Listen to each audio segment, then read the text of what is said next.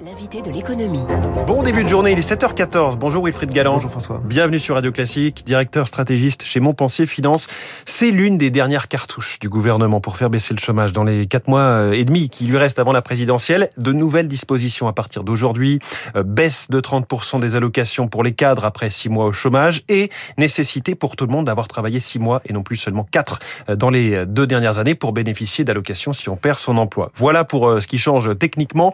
Cette réforme là Wilfried Galland, c'est un peu le dernier maillon de cette flexi-sécurité, comme on dit dans le programme d'Emmanuel Macron en 2017. Oui, c'est exactement ça. C'est-à-dire que Emmanuel Macron avait un objectif très clair quand il a été élu il voulait faire baisser le chômage à 7%. Il avait mentionné ce, ce, chiffre.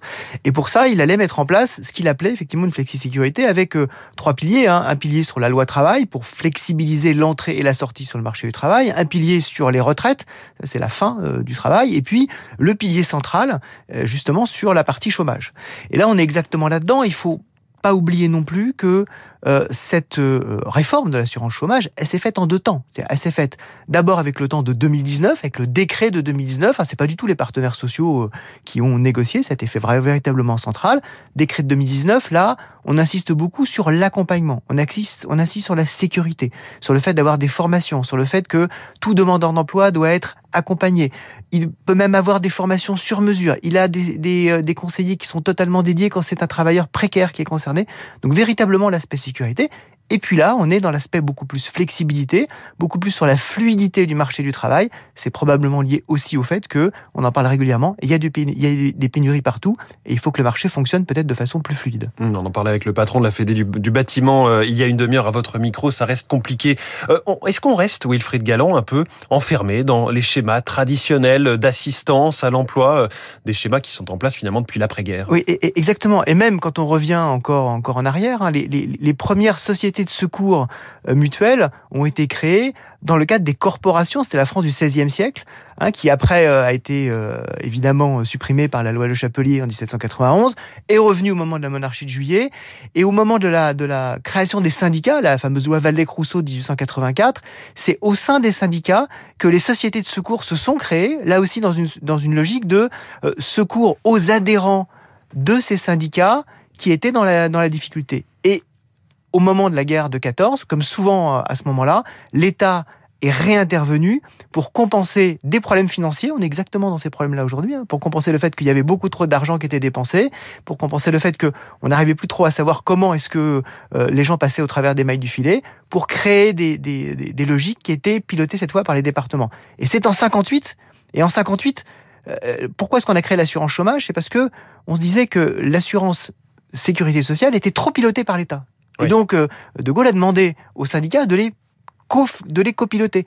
Et on voit que effectivement aujourd'hui, on est vraiment de nouveau dans une logique de centralisation parce qu'il faut que ça avance peut-être plus vite. Vous faites balancier, c'est intéressant, ce, petit cours d'histoire accéléré que, vous nous faites, Wilfried Galland. Bon, alors cette évolution, si on arrive à la mettre en place, est-ce qu'elle peut, c'est toute la question, est-ce qu'elle peut résoudre euh, les pénuries sur le marché de l'emploi, euh, euh, casser ce plancher de verre des 7 ou des 8% de chômage qu'on dit structurel en France, là où d'autres pays sont plus bas? Bah, Toute la question est là, c'est-à-dire qu'on est aujourd'hui à 8% de chômage. Si on veut effectivement aller à 7%, fluidifier le marché de l'emploi comme on le fait aujourd'hui, c'est probablement une bonne partie de la solution. Il faut néanmoins véritablement garder en tête le fait qu'il y a à peine la moitié des demandeurs d'emploi qui sont gérés par l'assurance chômage.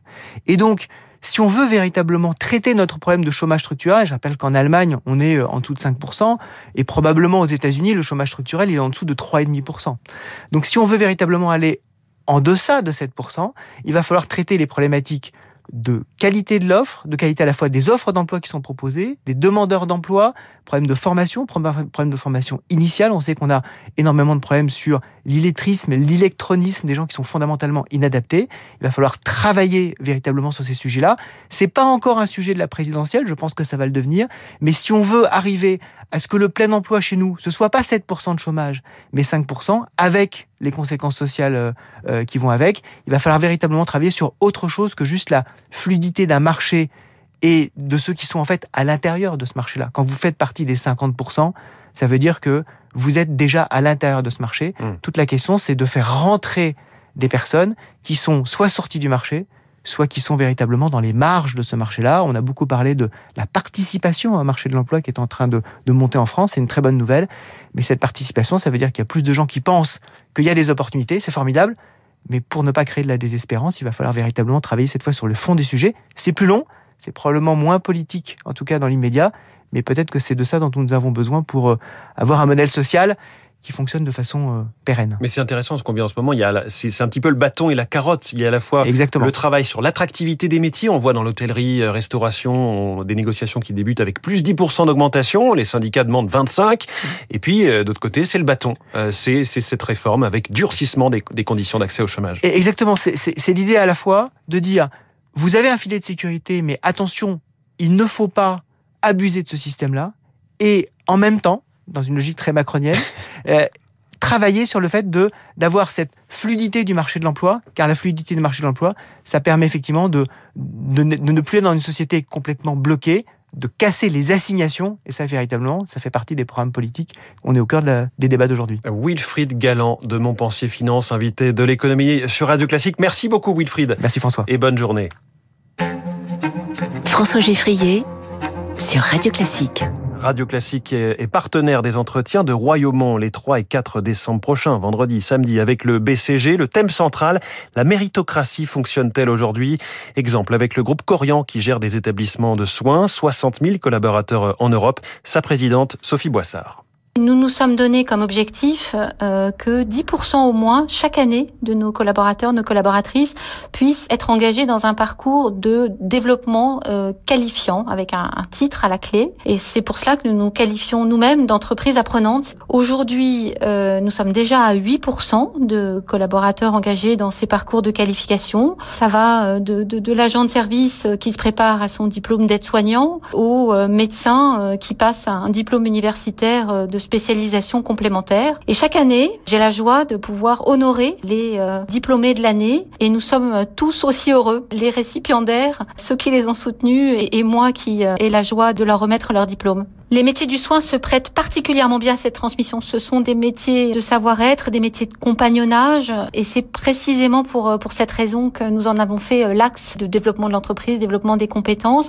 Et c'est aussi une manière pour nous de, de jouer notre rôle d'entreprise socialement responsable et engagée, que de mettre le pied à l'étrier de jeunes et de moins jeunes et de leur permettre de s'accomplir, de se finalement de se réaliser dans leur vie professionnelle et personnelle. Radio Classique, il est 7h22. La primaire chez les Républicains suscite tous les paris dans la Macronie. C'est l'info politique dans un instant.